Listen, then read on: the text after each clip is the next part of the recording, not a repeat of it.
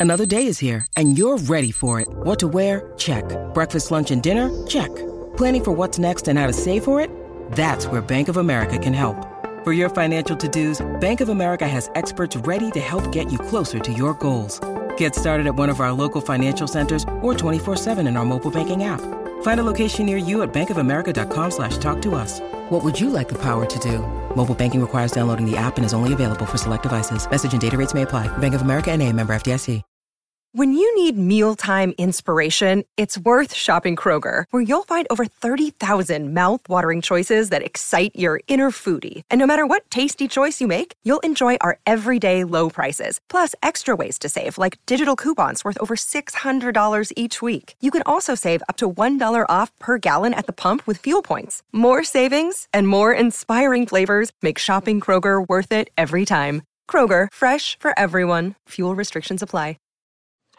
Do you know what I use to record these podcasts? It's Anchor by Spotify. It's the easiest way to make a podcast with everything you need all in one place. Let me explain. Anchor has tools that allow you to record and edit your podcast right from your phone or a computer. It's all really, really easy. It's all really intuitive.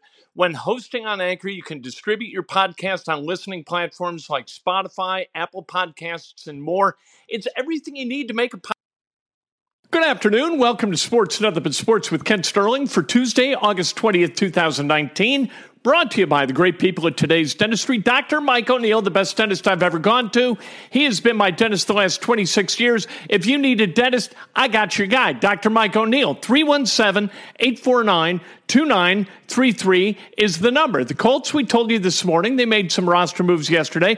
One of those moves, they picked up running back Charcandrick West formerly of the Kansas City Chiefs, played there the last five years. We're going to talk to him in a couple of minutes, but let's talk about practice today out on West 56th Street.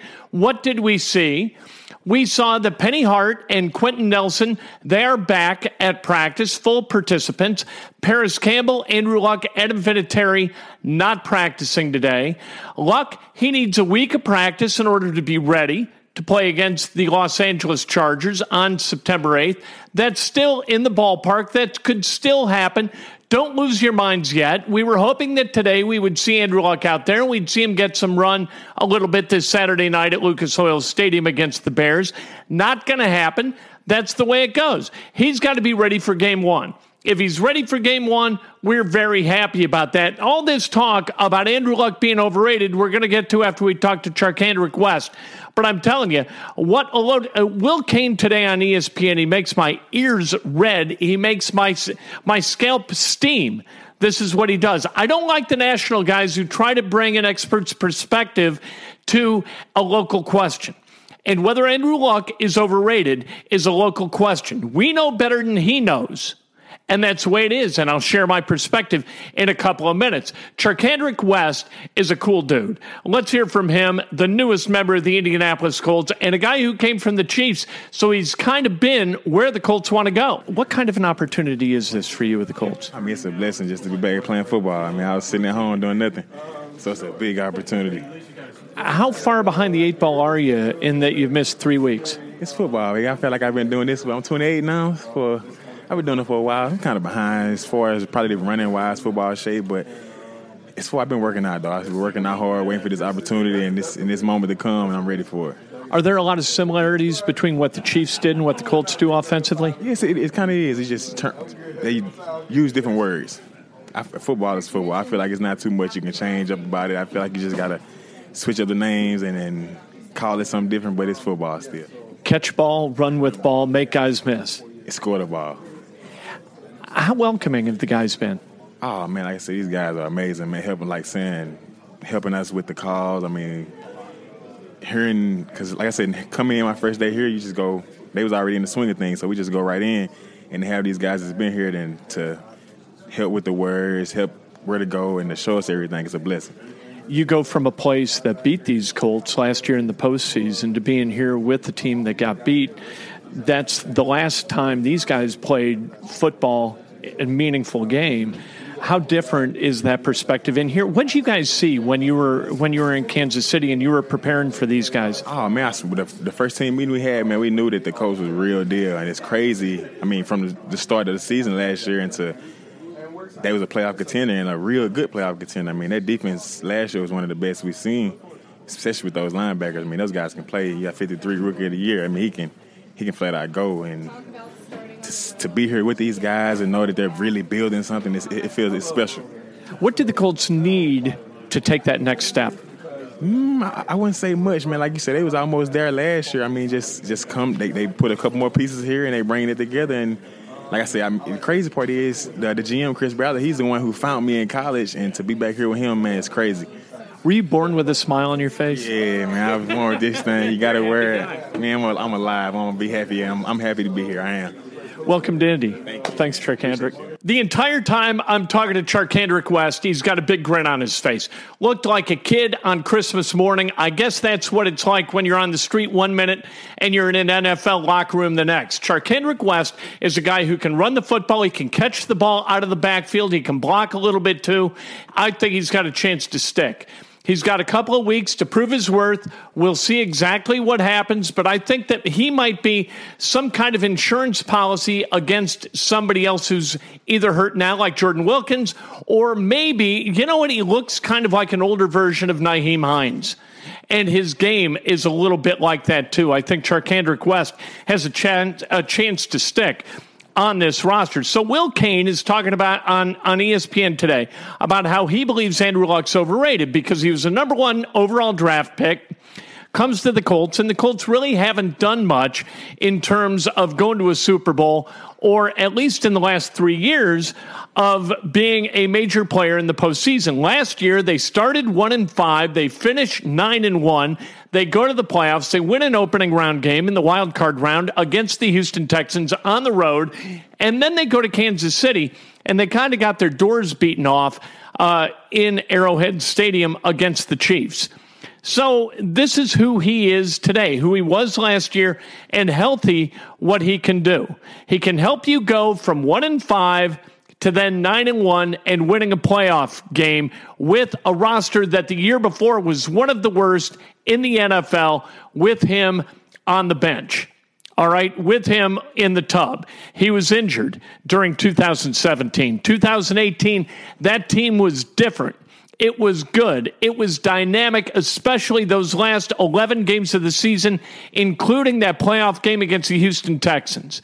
He is a guy who has had trouble staying healthy. And as a result, it's been tough to expect him to be on the field or to prepare correctly because he's unable to practice or unable to go during camp. I get that. But saying that this guy's underrated, his first three seasons, all 11 and 5, and the first 11 and 5 in 2012 was with one of the, other than Luck, one of the worst rosters in the NFL. And they went 11 and 5. The second year, they advance to the second round of the playoffs. The third year, they go to the AFC championship game in New England and were destroyed by the Patriots. After that, Andrew Luck hadn't been healthy except last year, went to the playoffs again. Look, here's what wins championships. If you think that you can judge a quarterback based solely on Super Bowl appearances and championship rings, you're out of your mind. Winning a Super Bowl without a really good defense is absolutely impossible. You saw what Peyton Manning did that first Super Bowl with the Colts and that last Super Bowl with the Broncos, right? And the last Super Bowl with the Broncos, Peyton Manning was a shell of himself, but they still won the damn thing because their defense was better than anybody else in the NFL. The Colts defense in 06 was really, really good. At the end of that season, they got clicking. When you put Booger McFarland in the middle of that defensive line, they got really good. As a result, the Colts go to the Super Bowl and beat a Bears team that only had its defense and was led at quarterback by Rex Grossman. You got to have a quarterback to win a Super Bowl, but you've also got to have a defense, and that defense is at least equally important to the role of quarterback. So to gauge Andrew Luck's value as a number one overall draft pick in 2012 solely upon playoffs is crazy. It doesn't make sense. I think it's ignorant. Dan Marino was one of the best quarterbacks ever to play the game.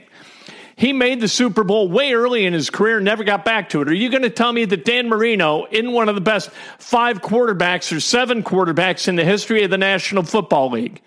You can't tell me that. I don't believe that. Look at Terry Bradshaw, statistically, not the best quarterback in the NFL, even during his era. But they had a defense, baby. The steel curtain defense was unbelievably good. Look at the 85 Bears. They had Jim McMahon, who was a little bit balky, right? He was injured for a bit of 1985. That defense was unbelievable. You saw Trent Dilfer lead the Baltimore Ravens to a Super Bowl win. Trent Dilfer, Dilfer was not a terrific quarterback in the National Football League, even during that championship season. That guy was not one of the top 10 quarterbacks in the league. We got some other news today. Major League Soccer, the MLS, they're going to expand into St. Louis. That's good. St. Louis, one of the real hotbeds for soccer fans and soccer players in the United States. And so MLS, they're going to come to St. Louis. And That's terrific for St. Louisans who are still smarting from having Stan Kroenke up and leave with his uh, St. Louis Rams, turning them back into the Los Angeles Rams. Great for St. Louis in getting an expansion team in that league. Hopefully, Indianapolis winds up getting one. Hopefully, because the Indy 11 are great and they're going to have an absolute first class stadium in downtown Indy, and it's going to be fantastic. And hopefully, they wind up in the MLS. You build that kind of stadium, you deserve an MLS franchise. Hopefully, we get that kind of news at some point in the next couple of years that MLS is going to come to Indianapolis. Nothing wrong with where they are in the USL. Love the USL. It is high quality soccer, but we know that the MLS is just that's the major league. It's called major league for a reason. Cubs tonight 8:05 against the Giants. Cole Hamels on the bump for the Cubs and the Giants. They got a tomato can on the mound with like a 5.70 ERA, a 160 WHIP, and a, uh, a, a terrible record on the season. This has got to be a W for the Cubs when they get back to Wrigley, like that game tonight they got to hang W's because on the road, they flat out suck. And if they're going to win the National League Central, they absolutely need to dominate against teams like the Giants at Wrigley Field. And then this weekend, they got the Nationals coming to town. So that's going to be a lot of fun with Stephen Strasburg and Max Scherzer. I don't know if either of those guys are pitching. I hope they're not at Wrigley Field. But if they are, I hope the Cubs kick their ever loving asses tomorrow morning, breakfast with Kent, 8 o'clock on Facebook Live. And then at 8.15 on Periscope Live, it's a show so nice we do it twice. Brought to you by the great people at Today's Dentistry, Dr. Mike O'Neill, the best dentist in the world. That's why I've gone to him for the last 26 years. We'll talk to you tomorrow morning. Join me